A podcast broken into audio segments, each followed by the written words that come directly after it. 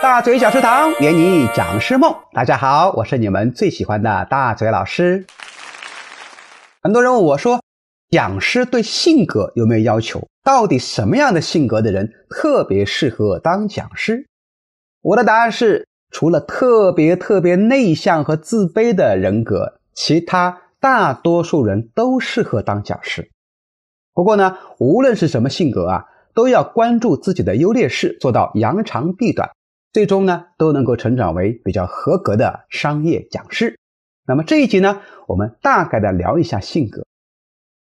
在市面上啊，性格有很大很多的流派，比如说九型人格啊，还有乐嘉的性格色彩，还有 PDP。那么今天呢，我们主要来聊一下叫 DISC 的性格分析法。DISC 呢，把人的性格分为四类。D I S C，简单来说，D 型性格呢又被称为力量型人格。他们通常关注事情，行动快，雷厉风行，做事果决，以结果为导向。但是呢，也有些缺点，比如说情绪比较易怒，性子呢比较急躁。火明珠拿破仑就是其中的代表。那如果说你是 D 型人格啊？你要注意，在当讲师的过程里面，首先你的优势呢是你的气场非常强大，还有一个就是领导人的人格魅力啊，这是你的优势。那么你要注意的就是你的情绪啊，要控制一下，否则呢很容易得罪学员，影响课堂的满意度。I 型性格呢又被称为活泼型，他们比较感性，比较好动，表现形式呢就是比较外向、乐观、开朗。而且呢，幽默风趣，善于社交，哎，创意比较多。缺点是什么？是耐心比较差。比如说马云、克林顿总统就是其中的典型代表。那么这样性格的老师啊，通常他的肢体语言是非常丰富的，幽默诙谐，课堂氛围也好。所要注意的就是对课程内容的精进和迭代，而且要关注落地性，而不是 PPT 的华而不实。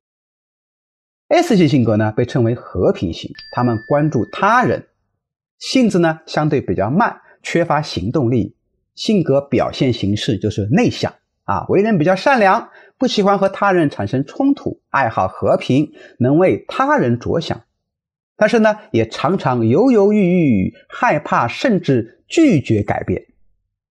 比较典型的人物，比如说马化腾，还有印度的圣雄甘地，都是 S 型性格。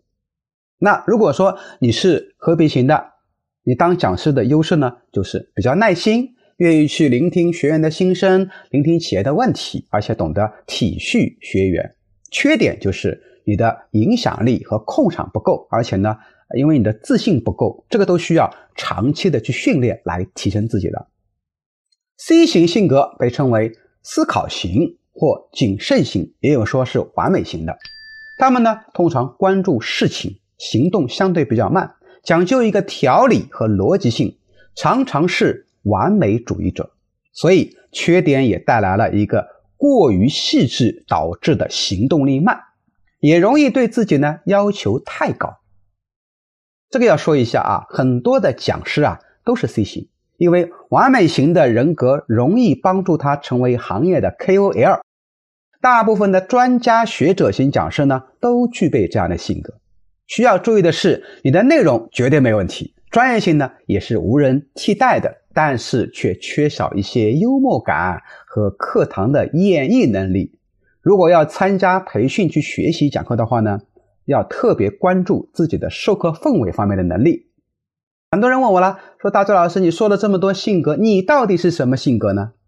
偷偷透露一下啊，大周老的性格呢以活泼型为主，也就是 I 型。所以我的课堂氛围比较好，感染力也特别强，也是幽默风趣。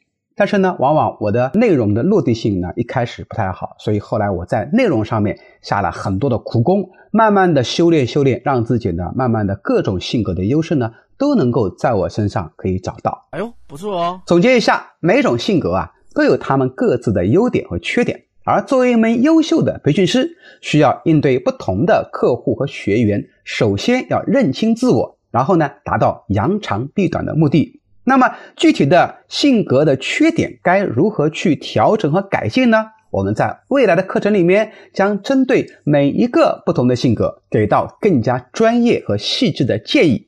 请持续关注大嘴教你当讲师，我们下一期节目再见，拜拜。